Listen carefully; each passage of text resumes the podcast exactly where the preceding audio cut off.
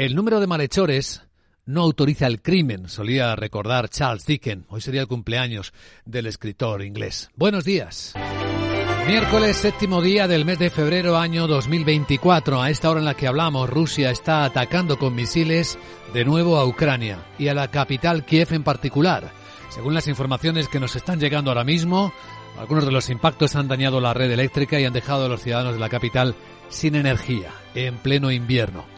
La escena bélica también vuelve a repetirse en aguas del Mar Rojo, donde los hutíes del Yemen confirman que han atacado un par de barcos enemigos. Palabras del general Yahya Sarea. Que dice que las fuerzas navales yemeníes y con la ayuda de Dios han llevado a cabo dos operaciones militares en el Mar Rojo. La primera tuvo como objetivo el buque estadounidense Star Nasia, mientras que la otra tuvo como objetivo el buque británico Morning Tide. Siguen por ahí, por tanto, los problemas. Mientras que, sin embargo, en el conflicto con Gaza hoy parece que avanzan potenciales soluciones. La mediación de Qatar va consiguiendo que hablen las partes Israel y Hamas. Hamas ya ha entregado la respuesta esta noche a la propuesta de alto el fuego y liberación de rehenes, lo confirma el secretario de Estado norteamericano Anthony Blinken. Hamas responded tonight. anoche, respondió anoche. Ahora estamos revisando la propuesta, dice. Voy a debatirla con el gobierno de Israel. Creo que hay trabajo por hacer, pero seguimos creyendo que un acuerdo es posible. De hecho, esencial. Seguiremos trabajando sin descanso para lograrlo. Y sin descanso parece que siguen las protestas de los agricultores en Europa, en España también. Protestas que tienen varios focos. La situación crítica del campo tiene que ver con los precios en origen, con la enorme burocracia que les agobia y les ahoga en muchos casos, con lo que consideran competencia desleal a no exigirse las mismas reglas de juego a todos los actores del mercado de consumo de productos agrícolas y servicios agrícolas y a las exigencias de la política verde. Bueno, batalla ganada por los agricultores porque la ambiciosa directiva de la Unión Europea que les exigía reducir prácticamente a la nada el uso de fertilizantes químicos, pues escuchen a la presidenta de la Comisión, Ursula von der Leyen. Que esta propuesta reconoce se ha convertido en un, símbolo de polarización, ha sido rechazada por el Parlamento Europeo, tampoco también por el Consejo se, se atasca, así que tenemos que hacer algo. Y por eso propondrá retirar esa propuesta. Y es que los agricultores insisten, no solo es eso, hay muchas cosas, están en una especie de situación de que llega al límite. Como dice el presidente de Asaja, Pedro Barato. Por las cosas de comer no se puede jugar. Y están jugando. Y encima están jugando con los que ponemos los alimentos encima de la mesa.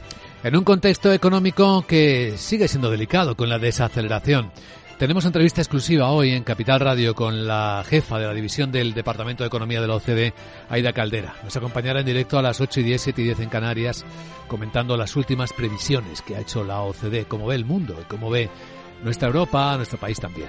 Tras ella, la gran tertulia de la economía con Miguel Córdoba, Rubén García Quismondo y hoy invitado especial, Raúl Castro, nuestro colaborador desde Florida, desde Tampa, director del programa Líderes Globales, también nos dará su particular visión de qué pasa con los americanos, que están reflejando en los datos estrés financiero, a pesar de lo que teóricamente bien va su economía o sus mercados. De hecho, los futuros americanos siguen igual de tranquilos hoy de planos, con el SP cercano a sus máximos históricos en 4.972. Los futuros europeos vienen muy planos también para las bolsas este miércoles.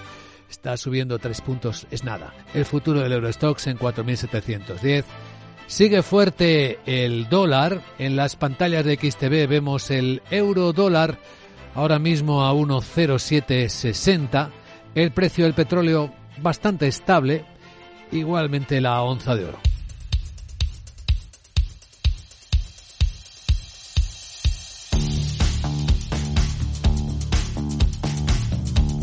Capital, la Bolsa y la Vida, con Luis Vicente Muñoz.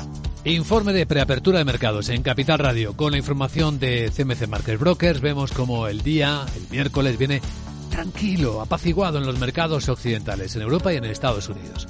Volatilidad contenida por debajo de los 13 puntos y medio. Está el VIX, el índice del miedo, así que sigue eh, exhibiendo el mercado una enorme confianza. Los futuros no aportan mucha información sobre qué pasará.